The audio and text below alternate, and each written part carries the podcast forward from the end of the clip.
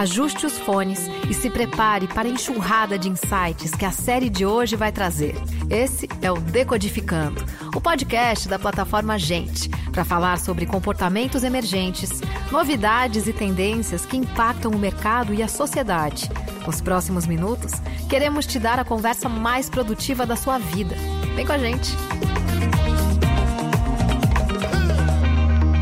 Bom, a gente vai começar então agora esse bate-papo tão gostoso sobre creators, né, criadores LGBTQIA+, e as marcas, já que a gente está em junho, que é o mês do orgulho LGBTQIA+, né, o mês que a gente é, comemora também a nossa luta, que é uma luta cheia de vitórias, mas também cheia de dor, cheia de luta, e é, junho é um mês muito especial para todo mundo que é LGBTQIA+, e cria conteúdo, porque é um mês em que as marcas também se lembram da nossa luta, né? E também entram com a gente para celebrar, fazendo isso muitas vezes de maneira correta e muitas vezes de uma maneira torta que a gente tem como criticar. Então, é, por isso a gente vai bater esse papo aqui para a gente contar de dentro, né, tanto de dentro das marcas quanto de dentro da, dos criadores, de dentro dos criadores, olha que bonito, que, que emocionante, né? De dentro do criador, como é que é esse mês e como é que é essa relação entre LGBTQIA+, e as marcas. Então, para bater esse papo, a gente vai conversar hoje com a Ana Flor, com o Samuca, Samuel Gomes, e também com a Nayara Ruiz. E eu vou pedir para cada um de vocês agora se apresentar. Eu sou o Vitor de Castro, eu tenho um canal no YouTube chamado Deboche Astral, também sou apresentador do Quebrando Tabu e sou é, gay. Se isso é, é, é, uma coisa que tem que ser pontuada, nem sei se precisa ser pontuada, mas de qualquer maneira, né, é bom deixar claro. É, Samuel, você pode começar? Sim, eu sou Samuel Gomes, o Samuca, sou criador de conteúdo também. Na real, eu vou contar de trás para frente. Eu sou publicitário, é, formado pela Uniban, graças a políticas públicas de inclusão, ProUni. É, me formei em publicidade, já trabalho há mais de 10 anos como motion designer e também fui head de criação de uma agência chamada Agência Responsa, uma agência criada para falar sobre os novos centros urbanos e uma nova forma de fazer publicidade é, de forma mais assertiva e, e mais genuína, né? É, nesse, né, naquele momento era um projeto junto com a Monique Eble, nós contratamos é, cinco pessoas periféricas, foi um projeto muito legal. Tem um livro chamado Guardiã Armário, que inclusive vai sair pela Companhia das Letras agora, no final de julho, começo de agosto. Tem um canal também com o mesmo nome, que eu conto sobre aceitação e saída do armário. Diversas pessoas, inclusive é, Vitor de Castro já participou lá do canal, contou sobre o processo de aceitação. Já tive é. esse privilégio de estar num canal tão renomado, tão maravilhoso, tão bem apresentado. E, e assim, eu é, fico muito feliz de poder dar minha contribuição aqui a respeito desse tema, porque é muito importante quando a gente fala sobre mês de orgulho LGBT e todas as ações que as marcas fazem, é, também ter o recorte racial para a gente entender como é que é feito essas estruturas e as escolhas também para as caras que farão parte dessas campanhas. Então, é, eu acredito que minha participação aqui vai ajudar a ampliar mais os horizontes de, dessas discussões. Com certeza, principalmente em junho de 2020, que é, também entrou em pauta, né? Você vê que, que atraso que a gente é, né? Entrou em pauta finalmente a questão racial de uma maneira forte, né? Sim. Como a gente já deveria estar fazendo há muitos anos. Então, a sua presença também é muito importante por conta disso, porque existe essa interseccionalidade, né? E ela também precisa ser levada em consideração. Ana, você pode se apresentar, por favor? Claro que sim. É, bom dia, gente. É um prazer estar aqui conversando com todo mundo. Eu me chamo Ana Flor, sou aqui de Recife. Sou, vou começar contando um pouquinho é, de trás para frente também. Sou graduanda em pedagogia, estou terminando meu curso esse ano pela Universidade Federal de Pernambuco. É, tenho produzido conteúdo especificamente para o Instagram e também para o Twitter. Eu não tenho canal do YouTube. É, tenho produzido uma outra forma de conteúdo, que é pensando um pouquinho de como colocar em, em outras óticas as travestis e mulheres trans. Então, tenho pensado especificamente sobre como trabalhar questões de gênero e sexualidade e educação por estar no campo da educação, por ser uma pedagoga em formação. E tenho como objetivo, nesse momento mesmo, construir essas novas narrativas, tentar deslocar um pouco desse lugar que o Brasil colocou durante muito tempo as travestis. Então, venho produzindo um conteúdo que tenta é, conscientizar um pouco, com uma proposta bem educativa, com uma proposta bem pedagógica, as pessoas, para que seja possível compreender uma outra visão sobre as travestis. E no meio disso, eu permeio muitos assuntos, e aí falo um pouco de política, falo sobre educação, falo sobre gênero e sexualidade, e tenho trabalhado nesse momento um pouco nesse sentido. Também tenho falado um pouco sobre esse processo de descentralização, porque muitas vezes, quando a gente fala sobre produção de conteúdo, a gente fala especificamente de pessoas que estão produzindo conteúdo no Sul e no Sudeste. Então, como alguém que está no Nordeste, como alguém que mora em Recife, tenho pautado um pouquinho sobre a importância de trazermos a, a, é, produtores e produtoras de conteúdo que são daqui do Nordeste e também do Norte, para a gente conseguir se comunicar com algumas outras pessoas, porque existem as nossas peculiaridades, né? Inclusive é, entre nós, pessoas negras. Gente, muita, no Twitter, por exemplo, muitas vezes a gente fala sobre o Black Twitter e acaba também centralizando nas pessoas do Sul e do Sudeste. Então, a gente, eu tenho cada vez mais pontuado a necessidade de pessoas negras que estão no Sul e no Sudeste, por ser uma travesti negra e conversar mais com pessoas negras, de trazerem também o debate para cá, para o Norte e para o Nordeste, para a gente conseguir conversar coletivamente. Acho que é, isso é um pouco que eu tenho feito nesse momento. E você vê, né, que a diversidade é, ela é uma discussão que ela não tem fim, né? Porque quando você pensa que sempre há sempre há como a gente ter mais diversidade dentro da diversidade e mais porque quando a gente pensa que muita gente acha que tem que mudar para São Paulo, né, para ser criador de conteúdo, né, tem que mudar para o Rio de Janeiro, aí eu penso, mas isso também é uma maneira da gente cortar a diversidade. Eu não estou levando em consideração a realidade que a pessoa vive no Recife, a realidade que a pessoa vive no Macapá. Não, eu, eu, eu quero que ela venha para cá para que a gente fale desse lugar, né? Então acho que isso é muito importante. Nayara, você pode se apresentar? Claro. Bom, primeiro, prazer estar aqui com vocês. Estou muito feliz e honrada em poder contribuir ouvir vocês também, né? Então, essas duas primeiras aberturas aqui já enriqueceram uh, o meu repertório. Fico feliz. O Samuca eu já conhecia, a Ana estou conhecendo agora. Mas, bom, eu trabalho no Bradesco desde 2011 e a partir de 2014 eu ingressei na área de redes sociais, que hoje eu lidero. Então, tudo que vocês veem aí no YouTube, Instagram, Facebook, Twitter do Bradesco é meu time que constrói, que cria e executa. E, e a gente tem trazido as discussões não só para fora, para os conteúdos, mas para dentro da organização também com relação à diversidade. Eu fui uma das é, criadoras e, que construiu o movimento Aliados pelo Respeito dentro do Bradesco, que é um movimento interno que começou com discussões e conversas sobre quatro pilares, que é gênero, etnia, LGBTQIA+, e pessoas com deficiência, para a gente trazer para dentro da organização essas conversas, porque sempre é muito não sei porquê, né? Porque estruturalmente nossa sociedade foi construído assim, mas é sempre difícil falar sobre esses temas e não deveria.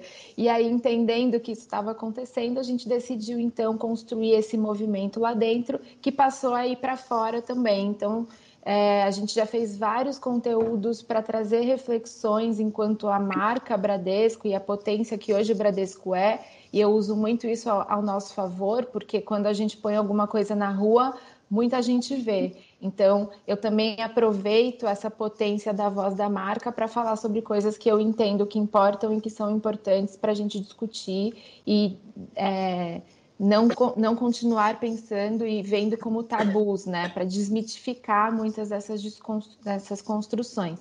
Então, hoje meu trabalho lá é pautado principalmente com, esse, com essa missão e objetivo de democratizar é, os conteúdos e trazer mais vozes para ajudar a gente a construir uh, com, é, conexões mais fortes com as pessoas. Né? Então, essa tem sido minha missão dentro do Bradesco atualmente.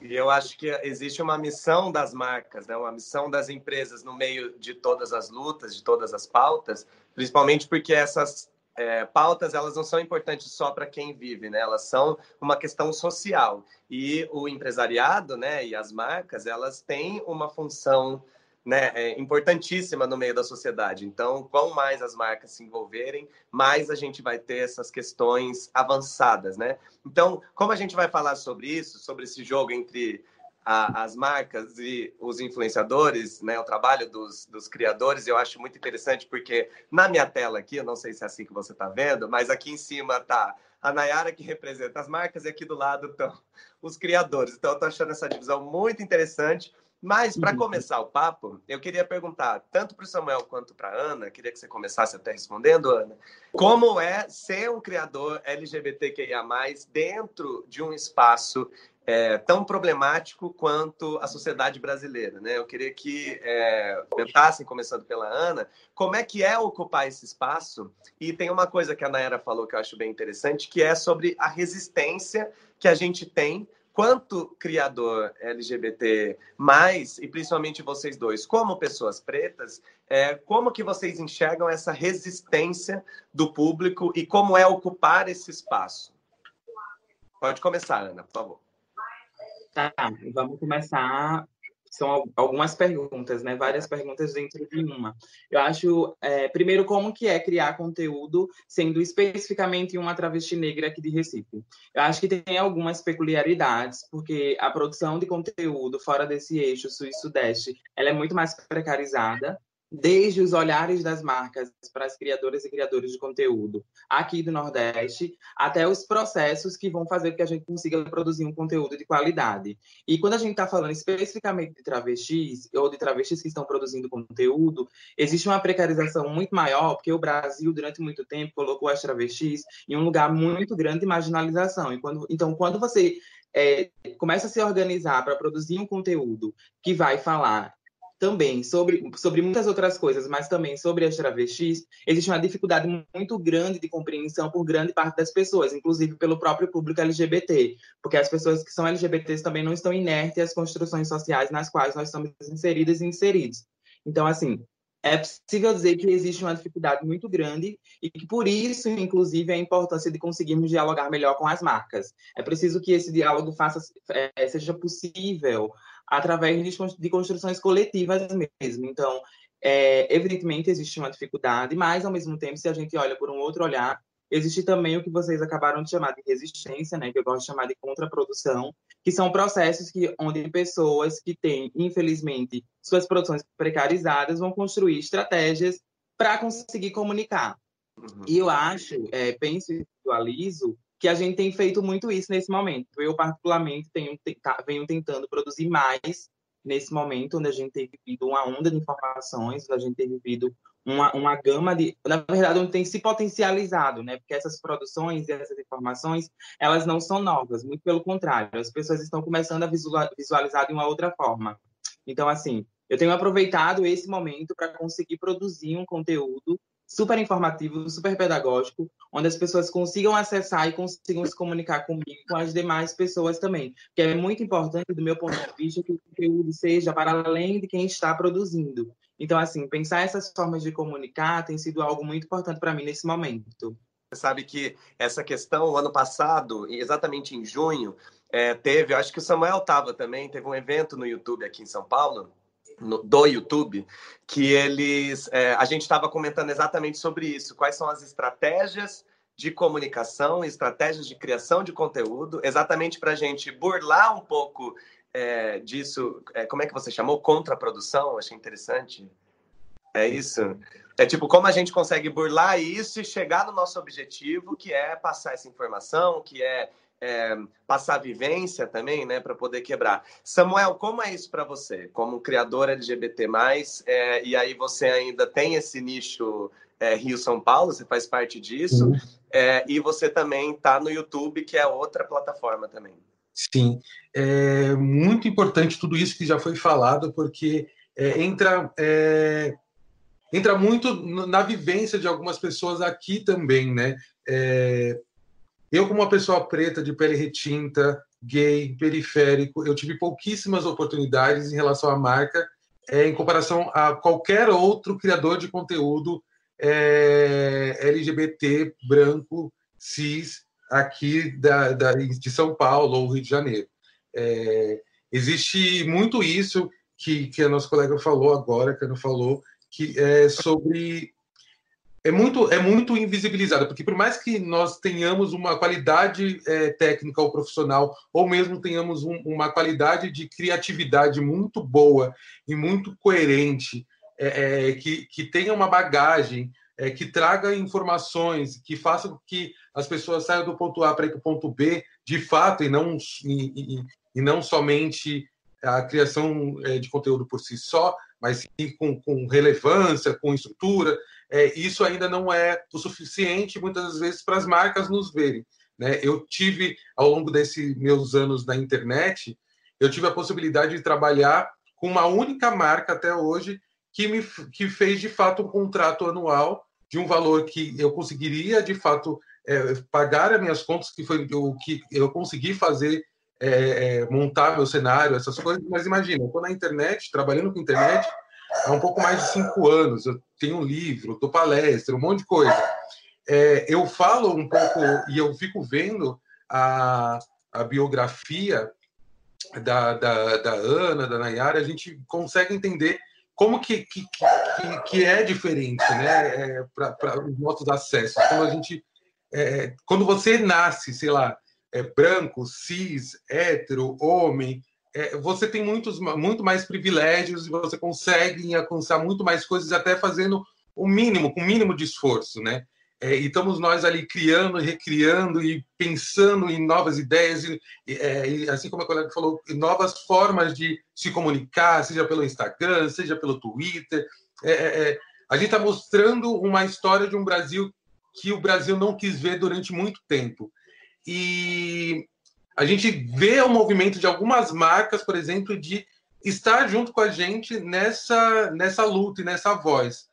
Mas é até que ponto, né? Nesse ano, a, a, a, na verdade, desde o ano passado eu tenho um comentário. É, eu, o ano passado, no antigo mundo, né, a parada LGBT, a gente ainda podia ir e tal. É, e tinha uma, uma coisa que eu fiz, eu fiz um vídeo falando sobre teste do pescoço na parada LGBT. E ali eu só estava focando na população negra. Só, eu fiz somente esse recorte, porque se eu for fazer ainda mais recortes, é ainda mais denso, é ainda mais complicado. É, quando a gente olha para cima dos carros na parada, é todo branco. As pessoas inteiras são brancas. E eu, ano passado, quando as pessoas falaram comigo na rua, falaram assim, por que você não está no carro? E não é somente pela exposição de estar no carro, mas é por saber que você está no carro de uma marca que está ali apoiando de fato a diversidade. E apoiar a diversidade é apoiar a diversidade num todo. É assim é, como foi falado, é pensar em todas as letras da sigla LGBT, também com todos os recortes que ela pode ter. E aí, quando eu olho para baixo na parada, quando eu olho para o chão, todas as pessoas que têm o meu tom de pele ou, ou que faz parte da comunidade negra estão no chão, não estão nos carros. E aí me perguntavam, por que, você não está no carro? Porque eu falo, eu falo para eles, porque o lugar de manifestação é junto com vocês, aqui no chão. Porque é, eu já sou invisibilizado, é, eu sou uma bicha preta de pele retinta. Quando as marcas procuram pessoas pretas, quanto mais claro a, a pele delas for, mais fácil e vendável para elas se posicionar.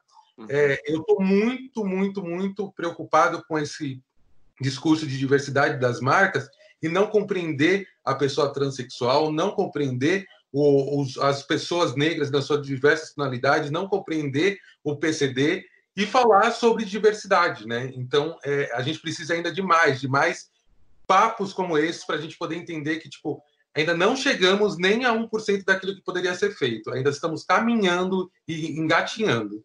É super interessante que tu fale sobre isso, porque recentemente também eu fiz um post no Twitter falando sobre como a gente precisa, inclusive, superar esse discurso da diversidade, porque no campo de gênero e sexualidade, por exemplo, nós falamos muito mais sobre diferença do que diversidade, Exato. porque ser diverso não significa ser diferente. Por exemplo, é, quando a gente pega a gente pega uma empresa essa empresa tem várias pessoas LGBTs, mas todas essas pessoas LGBTs são brancas. Exato. Isso significa que a diversidade, ela interpela a diferença no sentido de existe um limite do que a gente está chamando de diversidade, porque se a gente tem um grupo de funcionários onde todas as pessoas são brancas, mas são LGBTs, a gente consegue compreender que existe uma limitação, porque são todas as pessoas LGBTs, mas não são negras, mas não são. Então, assim, a gente vai começando a perceber que existem alguns outros recortes que as empresas dizem assim: é diverso, mas é diferente? Diferente no sentido, as pessoas são múltiplas em suas relações ou são apenas pessoas LGBTs e todas brancas? Então, assim, para gente que somos, para nós que somos pessoas negras, e acho que para você ainda mais, porque você tem uma pele retinta, então a gente sabe o que isso significa sendo pessoas negras. Eu sou uma travesti negra, mas tenho uma pele muito clara, e sei o quão isso significa também quando as pessoas estão conversando comigo. Uhum. Então, eu acho que é um momento das empresas, inclusive, precisam se posicionar e aí pensando um projeto político-pedagógico de formação, de compreensão educativa, desses debates que a gente chama de diversidade e diferença, porque cada vez mais, desde sempre, a gente vê as empresas falando sobre diversidade, sobre diversidade, mas existe uma limitação nisso que a gente chama de diversidade, nisso que a gente nomeia de diversidade. E muitas vezes é utilizada, infelizmente, para camuflar algumas coisas e é, interpelar alguns debates que seriam muito importantes no que diz respeito à pluralidade. Sim, sim. É, é aquilo que eu estava falando no começo, que é, é, sempre, mesmo pegando só a palavra diversidade, é entender que ela é tão complexa que não dá para eu é, achar que eu já resolvi o problema porque eu coloquei um homem gay na, na minha publicidade, entendeu? Isso não é trazer a diversidade. Isso é começar uma discussão. Exatamente. E é uma porta que, quando você abre, é tão profunda que aí você é, é, tem tantos desdobramentos dentro disso que, se você achar que você resolveu o problema porque você colocou uma pessoa negra ali, você, na verdade, você, você só, só, começou uma coisa, né? É, eu vou chamar as marcas para conversa. Nayara, tudo bem? Você está aí assistindo, ouvindo tudo isso? Tudo queria bem, estou aqui, estou aqui. Eu queria é, continuar esse papo, né, agora com você sobre as marcas. Como é o olhar de dentro das marcas quando a discussão é diversidade, né? Porque essa é uma discussão é, assim, mais ou menos recente, né? Quando a gente pensa na isso para as marcas, né? Então não é tão antigo a gente começar a ver isso. Você vê, às vezes, alguma uma coisa tão óbvia no Brasil, né? Que mais de metade da população se declara negro. Então você pensa, tá, mas isso não está, essas pessoas não estavam nas publicidades até então, né? Então é uma discussão meio recente. Como é essa discussão? Dentro das marcas, você que está uhum. de dentro, como é que, de onde ela surge, para onde ela vai? Olha, eu vou falar da perspectiva, eu poderia falar muitas coisas aqui da perspectiva de RH, porque tem muitas coisas sendo é, feitas nesse momento, já haviam começado há muito tempo, o Bradesco, por exemplo, tem uma parceria com a Zumbi do Palmares há anos, tipo 20 anos, eu nem sei exatamente, mas é claro que tem muita coisa a ser feita e tem muitas conversas que precisam acontecer, como eu falei, lá dentro.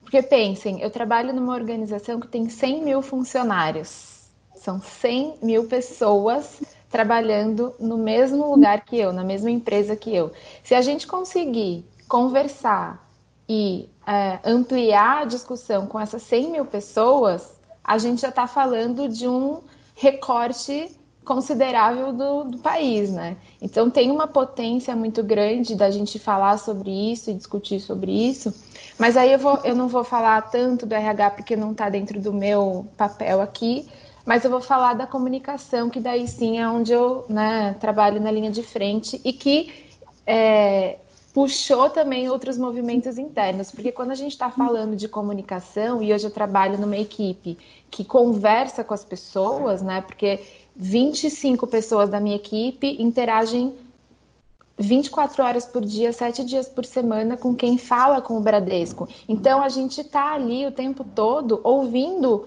o que as pessoas têm de bom e ruim para falar da marca e também questionando, puxando e cobrando posicionamentos e movimentos da organização. Com isso, eu ganho força para levar para dentro alguns movimentos, né?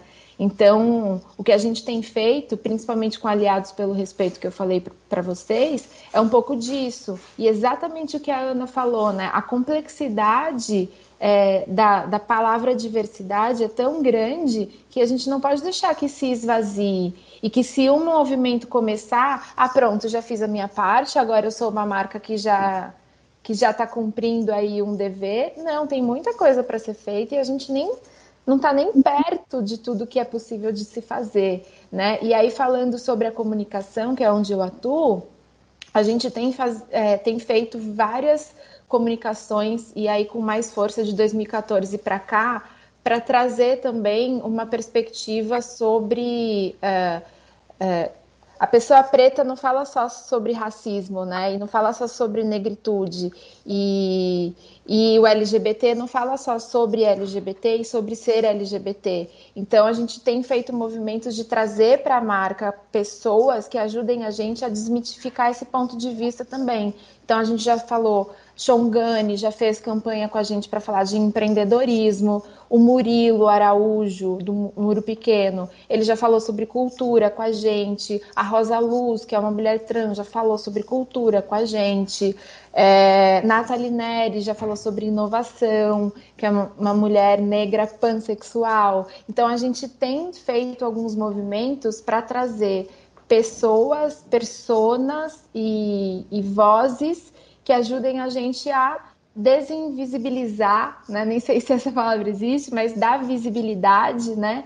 para quem não estava sendo visto nem ouvido nesse outro campo, que não é só o de ser uma pessoa com deficiência, o de ser LGBT, o de ser negro, né, o de ser mulher. Então, a mulher só fala sobre feminismo, o negro só fala sobre negritude. Então, na comunicação, a gente tem tentado abrir espaço e, e, trazido pessoas para ajudar a gente a passar mensagens da marca de maneira institucional e, ao mesmo tempo, gerar reflexão. A primeira, o primeiro vídeo que a gente fez do Aliados pelo Respeito foi um vídeo super reflexivo sobre vieses inconscientes que a gente trouxe Lineker, Monique Evely, Gleice Damasceno para falar sobre é, o tom da cor da pele, né? Se é retinto é negro, se é se, e se não é retinto não é, e como que está essa discussão e o que, que a gente tem que fazer para desmitificar também essa persona que a gente constrói enquanto sociedade, né? Então, do lado da marca, eu sei que a gente tem muita coisa ainda para fazer, muita, muita, muita, mas a gente começou já esse movimento para não só é, amplificar a voz dessas pessoas, mas para com um objetivo muito maior de trazer essa reflexão para a sociedade. Porque, como eu falei, né, tudo que a gente faz no Bradesco é muito grande. Então, se a gente tem esse alcance, vamos usar esse alcance para fazer reflexões importantes para a gente evoluir enquanto sociedade. Então, acho que é um pouco sobre isso, assim, mas eu concordo muito com é, o, o, caminho gigantesco que a gente tem pela frente, com as possibilidades infinitas que a gente tem pela frente. E, de novo, estou muito feliz em ouvir aqui vocês, Ana Flor, que está sendo muito bom para mim ouvi-la, eu realmente não a conhecia. E o Samuel também, que sempre traz para a gente outros pensamentos, outras coisas. Quero muito trabalhar ainda com você, viu? Uhum. E, e, eu acho que é isso, assim, a gente tem que fazer mais conversas assim como essa. É super importante que a gente converse sobre isso e, e traga perspectivas diferentes para esse debate, né? Vitor, eu só queria fazer um adendo que realmente é muito difícil trabalhar com diversidade. Só que, é, assim como o Bradesco está fazendo, como algumas outras empresas têm feito, tenho saído para palestrar em muitas empresas para falar sobre diversidade, até porque eu, eu atuo do lado de dentro das agências é, faço palestras sobre diversidade e trabalho publicamente com diversidade. Então, acabo é, é, explicando que é, é, é, um terreno que é muito denso, a gente vai descobrindo cada vez mais coisas. É, e é complicado, porque a gente acaba se, é, se, colocando num lugar que não é de conforto. E está tudo bem, porque assim, a gente está aprendendo com o tempo é, a entender que a, a gente não, não sabe muito sobre a existência humana ao ponto de compreender o que, que é ser diverso, diferente. É, e quanto mais a gente aprende, melhor para a gente. Por exemplo, só falando de questões econômicas mesmo, eu tenho um número aqui que em 2018 ou 2019, eu tenho que ver, foi o Site Mundo Negro que, que revelou isso. Só a população negra no Brasil consumiu um trilhão de reais.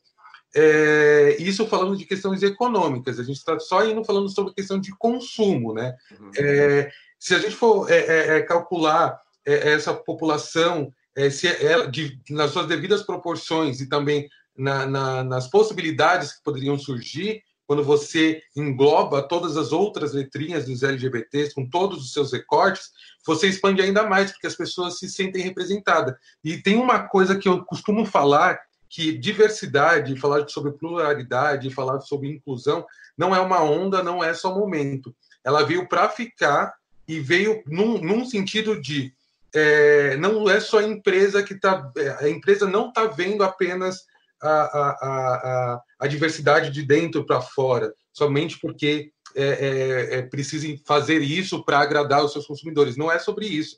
É sobre entender que hoje também a maioria das pessoas estão com a consciência muito clara que se nós não nos vermos nos produtos, nós não vamos consumir. Então, por isso que é, a maioria da população preta, LGBT, periférica, tem ido para o sentido de consumir é, os produtos dos seus, né? É, porque muitas das vezes os, os produtos é, vindos de grandes corporações muitas vezes não contempla.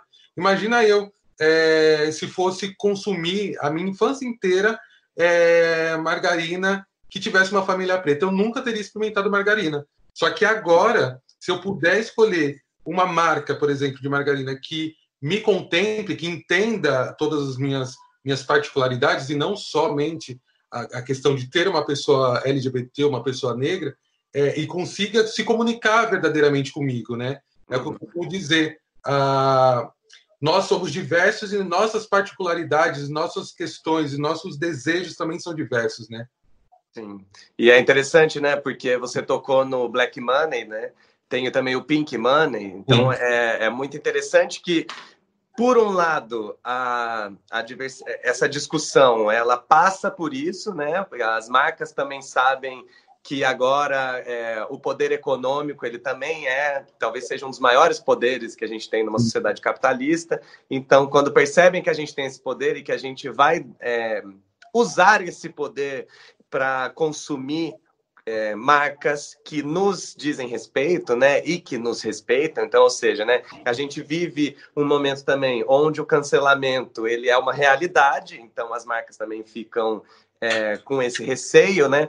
E apesar do que você estava falando, Nayara, Acho muito interessante é, você trazer qual a experiência que você tem, porque você trouxe várias coisas positivas e eu acho que o caminho é esse mesmo, entendeu? É cada vez mais a gente desconstruir a marca e desconstruir o pensamento é, do marketing e da, do RH da marca, porque é de dentro, né? É como a marca se mostra e como ela se constrói graças às pessoas que estão ali trabalhando, mas a gente sabe que, infelizmente, essa não é uma realidade. Né? É, a gente não pode. É, a gente tem um ótimo exemplo que você está trazendo, mas infelizmente ele ainda é uma exceção dentro do que as marcas poderiam fazer e que, na minha opinião, a gente precisa é, evoluir muito ainda para poder chegar no que é natural. É, eu queria saber de vocês três, queria que a Ana começasse dando essa, essa, essa fala. É, o que, que as marcas, de fato, deveriam é, estar fazendo para trabalhar não só para trabalhar a diversidade, a diversidade dentro da diversidade e tudo mais, mas é para trabalhar em prol das pautas, de todas elas, né, das pautas sociais que são tão importantes. Qual seria o caminho mais eficiente, mais eficaz é, que as marcas deviam percorrer, mas a maioria ainda resiste a isso? Eu acho que essa é uma pergunta excelente para quem já vem é, pensando um pouco essa discussão sobre marcas e criadores, porque Normalmente, eu acho que a gente pode usar, enquanto pessoas LGBTs que estamos debatendo sobre isso no momento, e algumas outras temáticas, né, a gente pode usar o exemplo desse mês. Costumeiramente, muitas marcas se aproximam de produtoras e produtores de conteúdo LGBTs nesse, LGBTs nesse mês, porque nós identificamos esse mês como o mês do orgulho LGBT. E a gente consegue visualizar que são aproximações pontuais. Então, assim, acho que a, a, primeira conversa, a primeira concepção que deve existir entre as marcas e os criadores é que essas ações precisam deixar de ser pontuais. Nós precisamos compreender que, mais do que ações pontuais, nós precisamos de pessoas LGBTs, de pessoas negras, trabalhando e construindo as equipes das marcas. Então, assim, muito mais do que algo pontual, existe uma necessidade e uma demanda que essas pessoas, vou usar como exemplo aqui, pessoas LGBTs e pessoas negras, estejam em cargos de decisão, estejam pensando campanhas, estejam fazendo curadorias, estejam dizendo, nós precisamos trabalhar dessa forma e daquela forma. Porque se as marcas elas conseguem ter, é, proporcionar esse acesso às tecnologias, esses acessos a pensar as campanhas, então por que não colocar nesses espaços pessoas, e quando eu digo pessoas LGBTs e pessoas negras, eu não estou dizendo qualquer pessoa LGBT e qualquer pessoa negra. Eu estou dizendo pessoas LGBTs e pessoas negras que são qualificadas e que estão preparadas para encabeçar esses processos. Por exemplo, é muito importante que a gente pense se vai fazer uma campanha sobre travestis e pessoas trans, como dentro de uma empresa, vou usar como exemplo o Bradesco, pensar um processo de formação para os 100 mil funcionários. Imagina que fantástico seria se nós conseguíssemos conversar com os 100 mil funcionários do Bradesco a partir de uma campanha que a própria empresa está lançando. A mesma coisa para as pessoas negras. Acho que é um pouco do que a Nayara já trouxe aqui de algumas pessoas que já participaram desses processos que as marcas vão construindo, né? Então, assim, acho que é urgente é extremamente necessário que a gente consiga pensar muito para além dessas ações pontuais. Se as marcas estão se propondo a um diálogo que se pretende pensar essas pessoas que são produtoras de conteúdo como processos de transformações dentro das suas empresas, é extremamente necessário que a gente deixe de pensar essas ações como algo pontual. Nós precisamos convidar essas pessoas para que essas pessoas ocupem cargos de decisão e nesses cargos de decisões essas pessoas possam tomar e estejam, inclusive, aptas para fazer isso, no sentido que as empresas permitam que essas pessoas desenvolvam os seus trabalhos com eficiência, porque boas, nós temos diversas pessoas LGBTs, diversas pessoas negras que são. O que falta de verdade são oportunidades para que essas pessoas consigam trabalhar naquilo que são as suas potências. Você não tem como dizer se uma pessoa é boa ou ruim se você não dá a oportunidade da pessoa fazer isso. As pessoas costumam resumir, é, reduzir, resumir, inclusive, como a Nayara bem colocou, que pessoas negras falam apenas sobre racismo, que pessoas trans travestis vão falar apenas sobre transgeneridade. A gente tem feito muito mais que isso, para além de uma travesti, por exemplo, eu sou muitas outras coisas, eu faço parte de dois grupos de estudo de pesquisa, eu sou uma pedagoga em formação, eu tenho discutido sobre política faz algum tempo, então, assim, ser uma travesti é parte do que me constitui, como ser uma pessoa negra também é parte do que me constitui. E para tentar encerrar um pouco, é, é, essa fala, eu acho que a necessidade nesse momento, e que não é apenas desse momento, porque pessoas negras, principalmente, já vem falando sobre isso há bastante tempo, é de ocupar alguns cargos em empresas que possam ser cargos decisivos e que vão direcionar essas empresas para determinados lugares e vão minimizar, porque eu acredito que a gente não vai simplesmente, ah, vamos destruir todas as violências ou, ou pensar em processos que vão destruir todas essas violências. Não, ah, não acredito que isso é possível, mas minimamente a gente consegue minimizar essas violências a partir das produções dessas pessoas em específico. E como eu faço questão de reiterar, não é simplesmente porque uma pessoa é negra ou simplesmente porque uma pessoa é LGBT, mas porque são pessoas qualificadas e preparadas para assumir esses cargos e coordenar essas ações. E faz muita diferença, né, a, a, essas pessoas estarem em cargos de chefia, em cargos onde ela possa ter essa liberdade de, de decidir né, o que vai ser feito, porque tem muitas empresas também que ah, a gente é tão diverso, aí contrata o quê? Contrata um preto periférico para ser essa pessoa que vai, chega nele e fala, oh, isso aqui é racista, fala só para mim, entendeu? Quase como se a gente fosse a pessoa que vai validar, né? E ah, pensando ainda né, na, na, discussão que a gente estava tendo de como a, a questão da diversidade é tão ampla, como é que eu contrato uma pessoa e essa pessoa e vai dar essa canetada, né? Então, assim, eu acho que também é uma, não é só uma questão do da é, qual foi a palavra que você usou da pessoa ser qualificada, mas é também é, qual vai ser o discurso dessa pessoa com relação a aquela pauta que ela defende, né? Isso é uma questão também muito importante, porque dentro de cada uma das pautas, a gente não tem 100% de concordância, né? Existem pessoas, e a gente pode citar aqui, né, um monte de gente é, Brasil 2020 que não nos representam, mesmo sendo pessoas que é, deveriam nos representar por quem elas são, né? Exato. Então, acho que é uma, uma questão, só queria apontar antes do Samuel falar, mas é que eu acho que é uma questão que você trouxe, que é tão importante, que é tipo, não, não, não basta você ter uma pessoa trans na equipe, você tem que ver assim qual é a função que ela está fazendo ali, porque senão você só, você pode ter uma pessoa trans na equipe que está sendo silenciada o tempo inteiro por pessoas cis, assim como as mulheres podem, né? Vocês meninas podem falar disso bem melhor que eu, mas as mulheres podem nos contar quantos anos estão sendo silenciadas, mesmo estando ali no meio. Por quê? Porque quem está nos, nos cargos de liderança, entendeu? É impressionante, Ana Flor, é, o quanto que eu estou encantado assim, com a sua fala. E, é, infelizmente, não conhecia você antes, mas não sei se você já reparou, estou seguindo você em todas as redes, porque é, isso eu tenho aprendido muito só nessa conversa aqui. E, de fato, isso que você falou entra muito em, em acordo, em, em, é, alinhado com o que eu pratico e vivencio. Eu fui um dos poucos heads de criação de uma agência de publicitária que era negro, que era gay, que teve origem periférica. É, imagina que aqui em São Paulo a gente tem diversas agências. E aí, quando eu converso com, com alguns coletivos, eu falo, gente, nós temos que cobrar das marcas? Temos, mas nós temos também que achar quem são essas agências que estão prestando serviço para essas marcas. Porque não isentando a marca da sua responsabilidade em falar e tratar sobre diversidade de uma forma mais genuína, nós temos que lembrar também que muitas das vezes essas marcas confiam cegamente nesses profissionais que vão fazer é, essas campanhas para eles, acreditando que eles estão discutindo sim e tem um, um, corpo de trabalho mais diverso. Eu entrei numa. Eu, na verdade, sempre trabalhei em agência publicitária há mais de 10 anos, e todas as vezes, todos os lugares que eu trabalhei, eu era o único negro desses lugares, um dos poucos LGBTs. E dentro da estrutura que eu, que eu vivi nesses últimos anos, é, eu fui um dos poucos a estar em cargos de destaque. E como faz diferença? De você chegar para o CEO dessa empresa e falar assim: olha, talvez nunca tenha, ninguém tenha te falado sobre isso, mas você precisa ouvir isso, isso e isso. E aí teve uma situação que foi muito, muito incrível, assim, porque é, as pessoas já tinham identificado que eu era essa pessoa que fazia a provocação, mas não para fazer com que é, eles façam uma peça melhor ou não. Para que antes da peça sair, eles já tenham essa discussão. E uma vez nós fizemos um, uma campanha lá explicando, por exemplo, fazendo um recorte racial, porque foi, foi mais é, próximo da época de novembro, das palavras e de, de frases que são é, racistas. E aí a gente colocou isso espalhado em toda a empresa e fez com que a galera começasse a falar sobre e falava, nossa, eu não sabia, eu não. não... E, e aí deu um incentivo para que elas fossem atrás. Só que também é isso, né?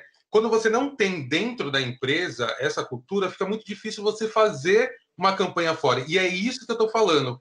Faz tempo e eu não sei quando que eu vou ser ouvido pelas agências. Quando a agência propõe para alguma marca, vamos fazer um comercial, mas que tenha diversidade. O primeiro ponto que a marca deve pensar é, tá, vamos construir essa narrativa, mas que ela não seja somente externa, que ela seja interna. Então, eu quero um trabalho de consultoria para que vocês possam selecionar pessoas para vir aqui, começar a dar é, curso, começar a dar consultoria, é, dar indicações de profissionais qualificados para essas áreas, porque assim é muito fácil falar que, ah, por exemplo, meu marido trabalha na Empregue Afro, que é uma empresa que contrata pessoas, é, que faz a contratação para várias empresas de pessoas é, negras. Conheça a Maite do Transemprego, que coloca pessoas trans no mercado de trabalho.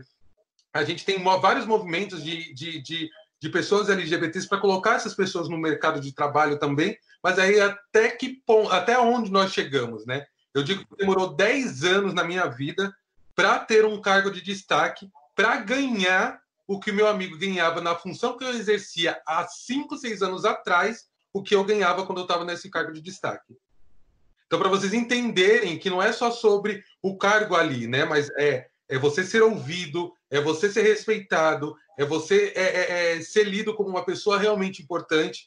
Hoje as pessoas falam, nossa, Samuel é uma referência, isso, aquilo, mas Gente, há quantas. A, a, é, é, é, tão difícil entender isso no Brasil, e como o Vitor mesmo falou, a população é mais de 50% preta e parda, sabe? Como que nós não temos essa mesma proporção nos, nos cargos de destaque numa agência de publicidade, numa empresa? E aí eu vou, vou ir para esse lado mesmo da agência, né? Porque enquanto a agência que essa empresa tiver associado não for esse lugar diverso, muito dificilmente essa empresa, essa empresa também será diversa, porque quem faz essa ponte com o público dentro dessa estrutura de comunicação muitas das vezes é a agência que vai lá e fala, olha, funcionou ou não funcionou, sabe? E aí a marca vai lá e vai refazer ou não a publicidade dela. Mas aí quando funciona, tem que explicar para a marca. Agora vamos trabalhar aqui internamente, porque se você está fazendo aqui fora ou vice-versa, antes de fazer fora, vamos fazer dentro. Vamos trazer para discussões, vamos fazer uma mudança interna, porque dá para fazer. E quando a gente está falando de vagas, de empregos, a gente não está falando sobre é, trocar uma pessoa qualificada. A gente está falando sobre pessoas que realmente estão ali e que são muitas das vezes tóxicas. E a gente sabe que existe isso no mercado e às vezes só continua ali pelo privilégio branco cis que ela tem.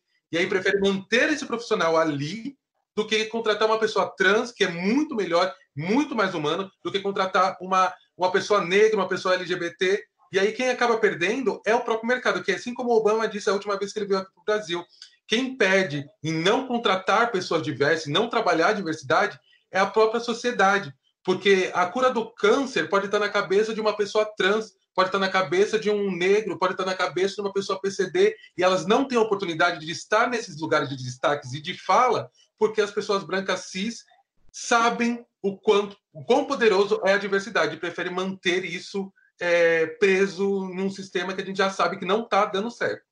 É, quando a gente pensa, por exemplo, no movimento LGBT, a gente tem que lembrar que o Marco Zero, quem deu foi uma mulher preta trans. Exato. Né? Então, assim, quando a Marsha P. Johnson vem e ela começa a revolta de Stonewall, foi quando a gente começou ali, né, o Marco Zero, né? Eu uhum. até discuto um pouco isso, né? Como se a gente nunca tivesse lutado, né? Como se começasse uhum. ali. Mas, mesmo pensando o que vai é, nos livros de história, se é que isso, essa história vai para algum livro de história, é, tem que ser levado em consideração que nós, aí falando de mim, né, particularmente as bichas brancas cis, a gente é, tem que ter essa consciência, porque se a gente não tiver, a gente fica mais uma vez, né, a, a, alguém trabalhou para mim, entendeu? Alguém foi lá, deu a cara a tapa, fez tudo o que tinha que fazer, o que sentiu que tinha que fazer naquele momento, para que eu pudesse é, aproveitar desses privilégios. Então, acho que a gente precisa sempre ter essa essa consciência, sabe, do que está acontecendo, né? Eu estou falando isso porque você levantou uma coisa muito, uma questão muito interessante, que é às vezes a cura do câncer está na mão de uma mulher preta trans periférica, tá lá, tá na cabeça dela, sabe? Ela precisa ter essa oportunidade. Queria perguntar para Nayara, a gente está quase encerrando aqui já, mas eu queria te perguntar, Nayara, é, fora a, a, esfera que você vive dentro do Bradesco, como é que você vê essa discussão acontecendo no meio das marcas? Como é que você vê isso é, em outros lugares? Se de repente você já entrou em alguma discussão é, entre marcas, como é que você percebe que a, as empresas estão olhando para essa questão? Não só para a questão da publicidade, né, do, dos acordos que serão feitos com nós, que criamos conteúdo, mas também as questões internas com relação a LGBTs, é, mais, ou com relação mesmo à diversidade. Tá, antes, antes de responder sua pergunta, Vitor, eu quero só falar sobre um, alguns pontos que vocês todos falaram aqui, eu fui anotando para não esquecer, mas uh, especificamente o que o Samuel falou, né, de ter gente e, e, Ana falou também de ter gente dentro, né, criando, pensando, construindo. É, só uma curiosidade aqui para vocês saberem, eu tenho uma house de, é como se fosse uma agência dentro da minha equipe, né? Tenho outras agências de publicidade que nos atendem, mas a gente tem dentro da equipe uma house de, de conteúdo é, que eu fiz questão de é, eles são terceirizados, eles são contratados por uma agência de publicidade, mas eu fiz questão de fazer eu mesma, pessoalmente, a seleção dessas pessoas, porque, infelizmente, as agências de publicidade não quebram, não fazem ainda essa. É, essa quebra de deixar de colocar gente branca, cis, da Isso Vila é Madalena. Importante, né? Isso é muito importante que você está falando. Muito, muito, muito, muito. E, e como eu preciso. Eu, porque ah, não adianta nada. Eu, enquanto mulher, também sou lésbica, tudo bem, tem esse recorte diferente aí do que a maioria das outras pessoas que trabalham comigo, mas ainda assim, que venho de uma classe média, tenho muitos privilégios, reconheço eles, mas tento fazer deles é, um impulsionador também e um caminho para é, desconstruir o que eu acho que tem que ser desconstruído, mas ainda assim, só depender de uma agência de publicidade completamente branca, com pessoas que são iguais, que pensam iguais, não estava me ajudando a colocar na rua trabalhos diferentes e tão importantes quanto os que eu gostaria que eles existissem. Então, quando eu fui montar a House, eu fiz pessoalmente a seleção e trouxe, e não sei se Samuel conhece os meninos, mas é, pessoas que são diferentes mesmo do que a gente vê dentro das agências de publicidade. E na primeira semana que essas pessoas se conheceram, porque nem todos se conheciam, e eles entraram dentro da nossa equipe, se conheceram, eles desenharam um projeto chamado, chamado Bravos, que é uh, um episódio que a gente lança todo mês com artistas empreendedores pretos, desde novembro do ano passado até novembro deste ano, pra gente, porque a gente também não quer só falar de negritude de, no Dia da Consciência Negra. Então, esse projeto ele vem ao longo do ano inteiro trazendo e jogando luz para artistas empreendedores da música que são negros. E aí a gente traz artistas, cantores e de outras áreas e segmentos também. Mas isso tudo que eu estou falando, eu só estou contando porque foi construído por pessoas negras que estavam ali na minha equipe. E que se eles não estivessem ali, esse projeto não existiria, porque ninguém ia pensar nisso, porque só tinha gente branca na minha equipe até então, algumas pessoas negras, mas a maioria, porque eu venho dessa estrutura, né, desse, dessa contratação é, que ainda não mudou, que está tentando mudar e está em transformação, mas acho que ainda vai demorar uns anos para, de fato, a gente ver isso é, na carinha de todo mundo, mas é super importante que as agências de publicidade liguem, mudem essa chave, virem essa chave, porque já está mais do que na hora desse ambiente ser diverso e, e, aí, outra coisa que eu queria dizer também é com relação a o que a Ana falou, dos programas de treinamento. E é isso que a gente está tentando fazer lá dentro para os funcionários, né? Então, esse Aliados pelo Respeito que eu falei do movimento, ele tem como um dos pilares também os grupos de afinidade. A gente construiu grupos de afinidade dentro do banco que são liderados por pessoas que estão dentro do lugar de fala ali é, então, tem o GA de pessoas com deficiência, de etnia, LGBT e gênero. E, e aí, ali dentro, é, são discutidos é, temas importantes, a gente leva treinamento, a gente leva palestras e discussões para que essas pessoas elevem e, e, e façam pedidos para o grupo de diversidade executivo, que também foi construído dentro da organização. Então, eles vão é, trazendo ali insights, pensamentos e possibilidades para a executiva avaliar e colocar em prática. E tem funcionado muito. Eu até estava aqui falando com os meninos que lideram os grupos de afinidade. Eu quero muito já fazer o convite para a Ana e para o Samuel virem conversar com a gente, com esses funcionários que fazem, grupo, de, fazem parte do grupo de afinidade, porque é sobre isso. A gente precisa discutir, precisa falar sobre esses temas com quem a gente tem certeza que vai conseguir fazer a chave virar, né? E vai conseguir fazer com que as coisas andem. Mas respondendo a sua pergunta, Vitor, fora é, a parte que eu, que eu tenho aqui, né, a, a, visão de dentro do Bradesco e do que está acontecendo, eu vejo sim o movimento das marcas, eu vejo sim uma preocupação das marcas, porque assim como tem a NAI no Bradesco, tem outras pessoas dentro das outras marcas que também estão ligadas e estão conseguindo fazer essa roda girar. É muito difícil, porque não é todo mundo que já entendeu isso, e a gente, às vezes, eu me vejo muitas vezes num embate muito grande para conseguir ser ouvida, para conseguir fazer com que as pessoas entendam que o que eu estou dizendo, o que eu estou levando é importante, mas eu não posso desistir, porque se eu desistir, é um trabalho que, infelizmente, não sei se vai continuar, né? Tem outras pessoas ali que tão, são minhas aliadas, mas eu acho que tem sido um, um trabalho muito árduo e duro para quem se colocou nesse lugar de querer é, fazer com que isso aconteça. E participando dos grupos, das conversas com outras marcas, eu vejo sim que tem muita coisa acontecendo, muita coisa legal que está sendo pensada, que está sendo construída em parceria com os criadores. E para mim, acho que o, o, essa figura do criador de conteúdo é o que realmente fez tudo mudar.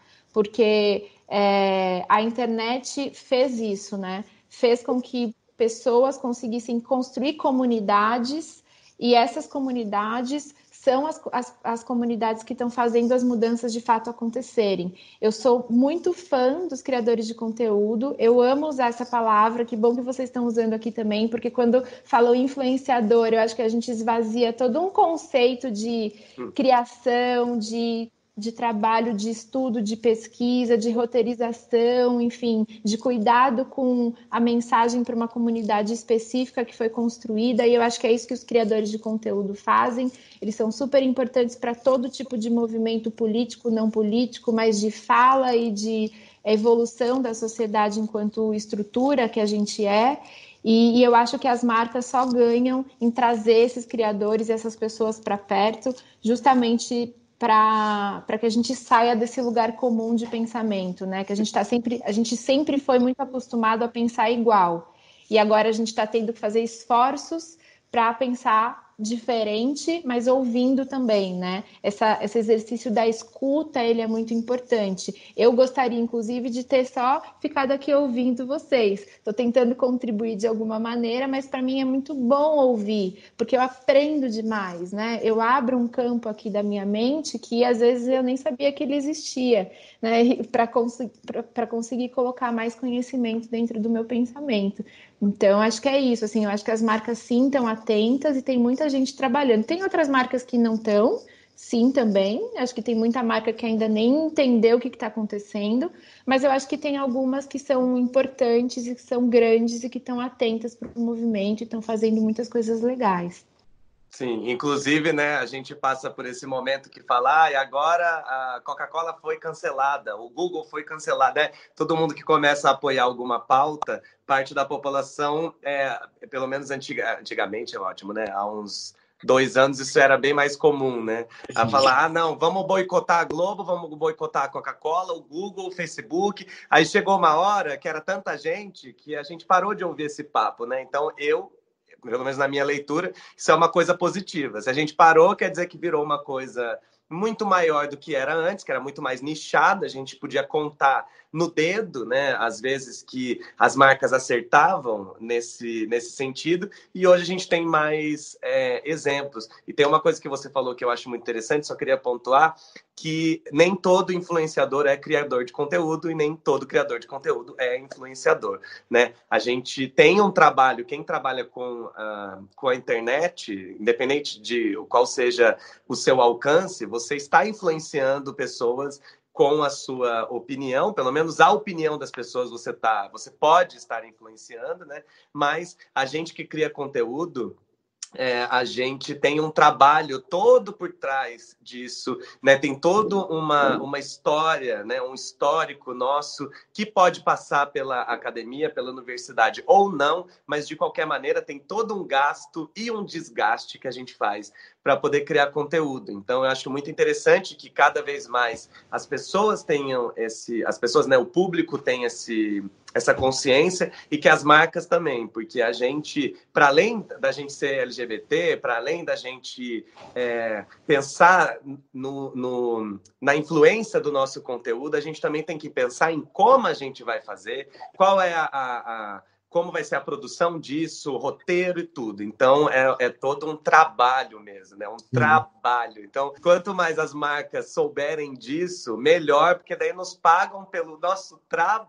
trabalho. entendeu? Isso que é mais importante. Não, eu até diria assim que, na verdade, todo criador de conteúdo é influenciador, mas nem todo influenciador é criador de conteúdo, né? Porque todo criador de, de conteúdo influencia uma comunidade. E só que o influenciador nem sempre cria um conteúdo, ele só faz uma graça ali que na verdade não não está ligada a isso que você falou, né? Esse trabalho árduo de pesquisa, de pensamento, de profundidade, mas todo mundo influencia. Eu sempre falo que a minha avó era uma grande influenciadora. A minha avó, ela influenciou a, o, a comunidade que ela vivia, a família dela, sem ter um perfil no Instagram. Uhum. Todo mundo influencia alguém de alguma maneira, né? Positiva ou negativamente, é. E eu, e eu acho que é super importante. Pode falar, Samuel. Não, não, é só fazer um apontamento bem rapidamente que é, eu espero que as pessoas que estejam escutando esse podcast, que, tem, que estejam é, é ouvindo tudo isso que a gente está falando, muitas delas é, que possam ser de empresas e de marcas. E aí eu faço um convite a vocês, né? Nessa luta antirracista, nessa luta contra a LGBTfobia, parte de vocês é, é, entenderem que a gente já, já colocou aqui, ó, entregamos de mão beijada. Isso daqui é tipo quase uma consultoria. Mas vocês estão recebendo isso de forma gratuita e vocês estão ouvindo o caminho. E aí, de graça, hein, Brasil? De graça. De graça. E a gente está deixando aqui muito claro é, vocês sabem que parte desse problema está também dentro da agência, assim como a, a nossa amiga Nayara falou aqui para gente, né? Que tem, que eu também falei que as agências de publicidade são muito embranquecidas. E aí quando a gente está falando de, de muito cis, e muito hétero, e muito é, é, é, todos os padrões que você possa imaginar, você como marca tem como mudar isso, porque é você que paga muitas vezes o FII dessa empresa. Então, quando você for participar de algum. Quando a sua marca estiver é, abrindo alguma concorrência para mudar de agência, vamos fazer assim, em vez de só olhar qual que é a, a, o material que eles vão apresentar criativamente, vocês falam, tá, eu quero ver isso, mas eu quero saber também do seu corpo de funcionários. Eu quero que você traga aqui toda a lista de funcionários que vocês têm. Quantas dessas pessoas são mulheres? Ah, não são 50%? Hum, já vai perder um ponto. Ah, quantas dessas pessoas são trans? Quantas dessas pessoas são negras? Se eles não tiverem isso no seu corpo de, de funcionários, não feche, por mais que a ideia seja maravilhosa, porque o risco de dar merda é 90% sabe? É 90%. Então, é, quando você tem uma empresa mais diversa, e nisso a gente consegue fazer é, a gente consegue mudar o mercado, por exemplo, de publicidade por dentro. E aí a gente consegue mudar a forma de pensar e a gente vai escalonando isso daí, né? Eu estou focando muito nessa parte das agências de publicidade nesse momento, é porque ela tem o poder de fazer esse, essa interlocução entre o público, o que o público achou da sua campanha, e levar para dentro da marca, e a marca, a marca começar a entender que tem que mudar sim, que tem que fazer o movimento sim. E aí, é... Ana, Desculpa te cortar.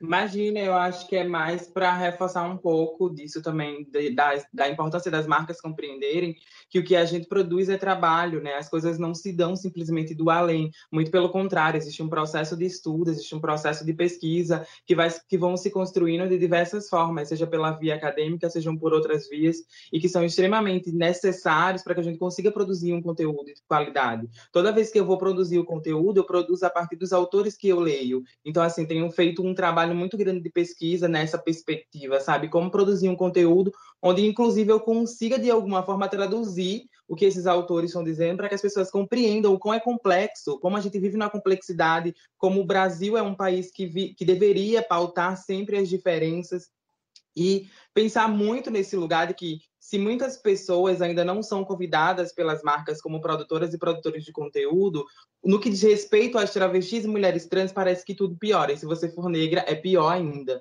Então, assim, existe um medo muito grande das marcas convidarem as travestis e mulheres trans, e aí eu falo enquanto uma travesti negra, para produzirem conteúdo, para trabalharem com as marcas. É, não é um apelo que eu faço para as marcas, mas é uma chamada de atenção no sentido de dizer: nós precisamos conversar com as travestis, mulheres trans e pessoas trans no geral que estão produzindo conteúdo. Porque se a gente pergunta quantas pessoas trabalham na sua empresa, então quantas pessoas são trans e travestis e quantas pessoas são trans travestis negras e para além da empresa nos seus círculos sociais. Então assim, Pessoas trans travestis existem desde sempre. Nós estamos tentando conversar e falar com as pessoas desde sempre. E diferente de muitas pessoas, quando nós pensamos uma forma de enxergar o mundo enquanto travestis, nós pensamos para todo mundo e não apenas, por exemplo, para a branquitude, que é extremamente egoísta e cisgênera e que pensa para si, entendeu? Então, nós estamos pensando coletivamente e o que a gente tem construído é conhecimento. Então, assim, se existem formas de produzirmos esse conhecimento com o apoio das marcas, por que não?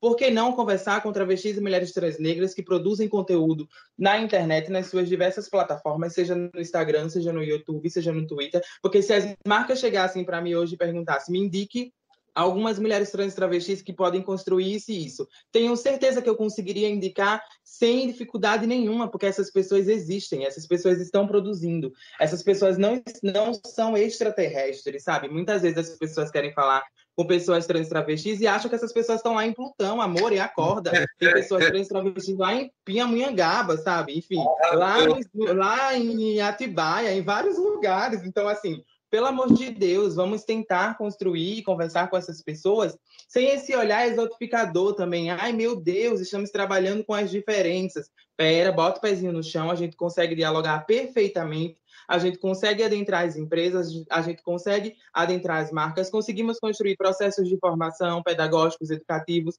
conseguimos construir cartilhas que as pessoas possam se, se conscientizar sobre como trabalhar com essas temáticas das diversas formas. A gente consegue fazer muita coisa, gente.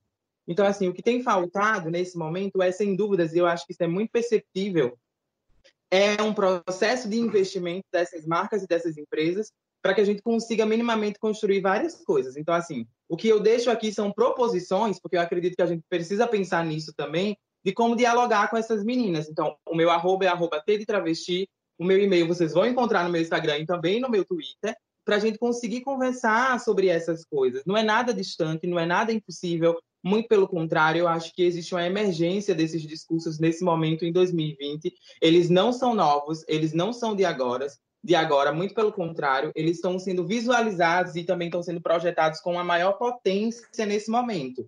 Mas essas coisas não são de agora. Então, assim, se, se existe a necessidade de dialogarmos sobre essas questões, é preciso que as marcas entrem em contato conosco, e como eu repito, e como eu já falei faço questão de reiterar, não é simplesmente porque eu sou uma travesti ou entrar em contato porque as meninas são travestis. É entrar em contato porque eu sou hoje uma pedagoga em formação, que tenho um curso de cinco anos na, na maior Universidade Federal do Norte Nordeste, que tenho produzido algumas coisas, que tenho pesquisado algumas coisas e falo a partir de mim, mas pensando numa coletividade também de pessoas negras, de travestis e mulheres trans, e que é super interessante. As pessoas não têm que ter medo de dizer assim, ai meu Deus, Ana Flor é uma travesti. Sou gente, além disso, sou muitas outras coisas, e a gente pode tentar ver como que a gente constrói as coisas por aí pelo mundo para tentar trabalhar a partir de uma perspectiva das diferenças. A gente não tem que ter medo de trabalhar com as diferenças, muito pelo contrário, a gente precisa trabalhar com elas como um eixo central nas nossas vidas nos nossos, nos nossos empregos, nos lugares que ocupamos. Então, assim, convido as marcas, já deixo aqui um convite para a Nayara, é muito bom a gente fazer isso publicamente, porque essas coisas potencializam os diálogos,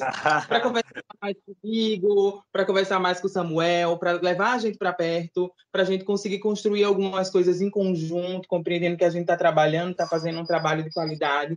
Convido também a conhecer o meu trabalho, a conhecer o trabalho de Samuel, a conhecer o trabalho de outras pessoas LGBTs, lembrando também do Norte e do Nordeste, para que a gente faça essas coisas andarem, para produzir esses conteúdos de uma maneira bacana, com qualidade e com muita eficiência, porque modéstia à parte, eu consigo garantir que boas nós somos. Nós só precisamos aí de um empurrãozinho para dizer a gente está com você e aí as coisas vão andar perfeitamente. Sim, e é interessante lembrar que a nossa existência vai muito além de uma hashtag. Acho que eu queria deixar isso claro também, porque senão é tipo falar, ah, eu super apoio, hashtag, hashtag Black Lives Matter. Eu falo, tá, legal.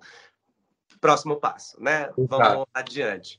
Gente, eu amei esse papo, amei. Eu estava aqui só como um facilitador, assim, também, é, tendo a graça de estar tá vendo vocês é, discutindo um assunto que é tão importante, uma, uma coisa que pauta realmente as nossas vidas, né? Respeitando, claro, cada um seu espaço aqui e o, todas as, as questões que nos envolvem pessoalmente. E então, para finalizar, eu queria que vocês fizessem como a Ana fez belíssimamente, que é é, passar indicar ou as suas próprias redes, ou indicar redes de pessoas que vocês acham que são interessantes nesse momento, para a gente continuar, e para quem está ouvindo ou assistindo, continuar essa discussão é, agora por sua conta, né? Que a gente veio, né, como bem disse Samuel, a gente deu essa, essa consultoria gratuita, então, mais para frente é bom que as pessoas continuem esse trabalho. É, hum. Ana, pode começar, que você já começou passando o seu. O seu arroba, aliás, eu amei, já te seguirei, porque eu amei o, o arroba. E, o, e você também, que é uma mulher maravilhosa que estava aqui, eu ficaria horas te ouvindo, você é incrível, acho que é, é importante sempre pontuar isso. É, então, é, já que você já passou as suas redes, quais outras você acha que são interessantes da gente e quem está assistindo e ouvindo seguir também? Eu acho que nesse momento eu tenho trabalhado por essas duas redes em específico, que eu tenho trabalhado pelo Instagram e também pelo Twitter. Então, tanto no Instagram, meu arroba é T de travesti, se escreve T mesmo, DE, travesti, tudo junto. E também tenho é, disponibilizado meu e-mail para que as marcas possam entrar em contato comigo, a gente possa conversar um pouco. Meu e-mail é contato arroba outlook.com, mas também está disponível nas duas plataformas tanto no Instagram como no Twitter. Tenho produzido é, um material muito bacana, um material, visual, um material visual muito bacana, e aí vem acompanhado de alguns textos que são super pedagógicos. Então, faço esse convite para que as pessoas entrem em contato comigo, entrem em contato com o meu trabalho, e tenho certeza que a partir do meu trabalho nós vamos encontrar muitas outras pessoas, vocês vão encontrar muitas outras pessoas que vão estar discutindo sobre muitas outras coisas que são super importantes. Então, basicamente, nesse momento, estou nessas duas plataformas, tenho priorizado essas duas plataformas, pensando essas outras formas de se comunicar também, assim. Então, invisto muito nesse processo de comunicação que traga algumas outras narrativas, que tragam outras formas de pensar o mundo, a partir de o que eu tenho chamado de uma cosmovisão travesti, que seria enxergar o mundo a partir das travestis, que eu acredito que é algo muito bacana, porque como eu já falei e repito, a gente pensa para todo mundo, pensa para a coletividade. Arrasou. Samuel, pode passar também. Olha, como fazer o pedido publicamente é, potencializa? Então, Ana Flor, pode falar uma coisa. Eu quero muito te entrevistar no meu canal.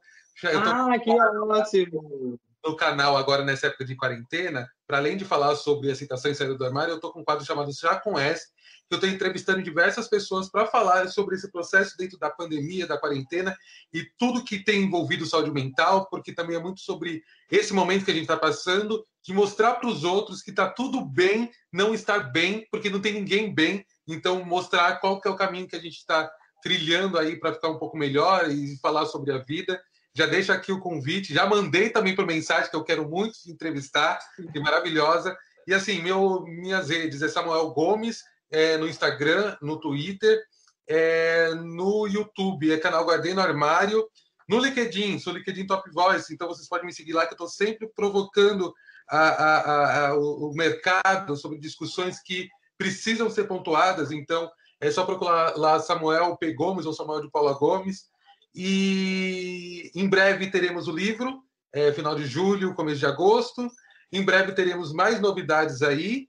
E se o universo conspirar e todo mundo ajudar com que essa mensagem chegue a mais pessoas, é, vocês vão ver mais gente preta, mais gente LGBT, mais transexuais, mais mulheres, mais PCDs ocupando cada vez mais cargos de destaques e também se comunicando para um Brasil mais diverso. Porque é isso. É, quem não quer ver o Brasil real é que não olha nem para o lado. Porque se olhar para o lado, vai ver que ninguém é igual a esse padrão que está na revista. Amém. Nayara, quer deixar tanto as suas redes ou redes é, de pessoas, arrobas aí que você segue, que você fala, gente, é tão importante, né? Porque a, a gente sempre tem também pessoas a indicar. Pode deixar aí. Sim.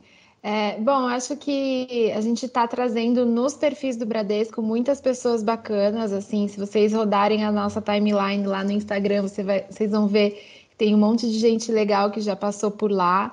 É, no LinkedIn, eu vou falar do LinkedIn também, Samuel, mas se vocês colocam a hashtag Aliados pelo Respeito, vocês vão ver os posts que a gente faz contando um pouco das iniciativas, dos compromissos. A gente tem vários compromissos com é, a, ON, a ONU, com ONGs que, que olham para perspectivas diversas. Então, o Bradesco está entrando né, nos comitês, participando dos comitês que falam sobre diversidade. E, e nas, nas, nossas redes a gente tem feito muitos conteúdos também. Tem o, o Bradesco Women, que é um projeto muito legal que está trazendo mulheres, e a gente quer muito trazer uma mulher trans também para conversar. É, então, acho que só seguir as redes do Bradesco. Se tiverem curiosidade em me conhecer um pouco mais, é Nayara Ruiz. Então, estou lá no Instagram também, arroba Nayara Ruiz. E é isso, assim, de novo, um prazer estar aqui. Obrigada pelo convite mais uma vez. Foi uma aula, um aprendizado riquíssimo para mim, para minha vida pessoal, profissional. E vamos sim nos falar, Ana e Samuel. Quero muito trazer vocês para dentro do Bradesco para a gente bater um papo e para vocês falarem. Esse semestre, tem um livro para sair. Vamos! Esse mês, semana que vem, hein? Já pega no contato, já Vai ser rápido. Pelo amor de Olha Deus. que eu sou professora, até EAD eu tô topando, então tô Estamos aí fazendo palestra à distância, estamos aí produzindo conteúdo em casa com o estúdio montado com suor do rosto, fazendo um conteúdo sem que as pessoas vão ter algum tipo de surpresa em relação ao, ao influenciador, como a gente tem visto por aí. Aqui, de verdade, é, são pessoas comprometidas com, com, com o intelecto, são comprometidas entregar não fake news e são comprometidas também em, em, ser, em, ser, em ser coerente com aquilo que fala na internet, com aquilo que vive. Então, se vocês querem profissionais é, desse mercado de comunicação, criadores de conteúdos muito compromissados e muito competentes, é só olhar para o público LGBT, para o público negro, é, é, para as mulheres conscientes, e é isso. Não é só olhar a, a, cor, ou o gênero, ou a raça, ou a sexualidade. É entender também que essas pessoas estão ali fazendo, tem algumas pessoas fazendo um trabalho muito bem feito e com a, potência de uma marca por trás, isso pode ser ainda melhor, muito mais bem executado.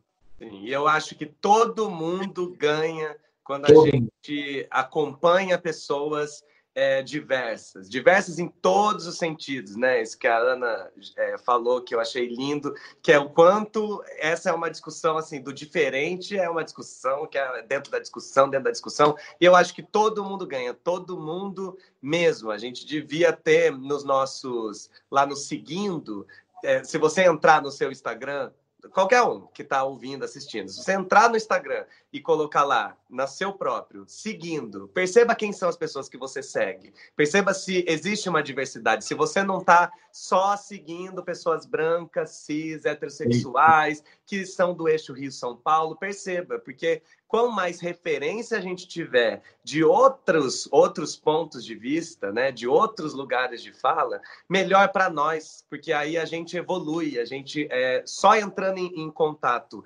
com realidades diferentes é que a gente de fato consegue entender o que está acontecendo.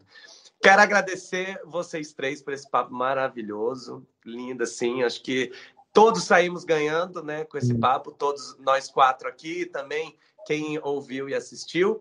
Quero agradecer todo mundo que ouviu também esse papo, que assistiu, para seguir. É, todas essas redes que a gente passou aqui e a gente se vê num próximo papo, então. Um beijo para vocês e um beijo para quem está ouvindo e assistindo. Este foi o Decodificando, o podcast da plataforma Gente, onde tudo começa. Gente é o ponto de partida. Gente é matéria-prima para criar algo novo e relevante. Uma fonte de conhecimento viva que revela comportamentos, histórias e tendências. É inspiração. A próxima grande ideia começa com gente. Para conhecer mais, acesse gente.com.br.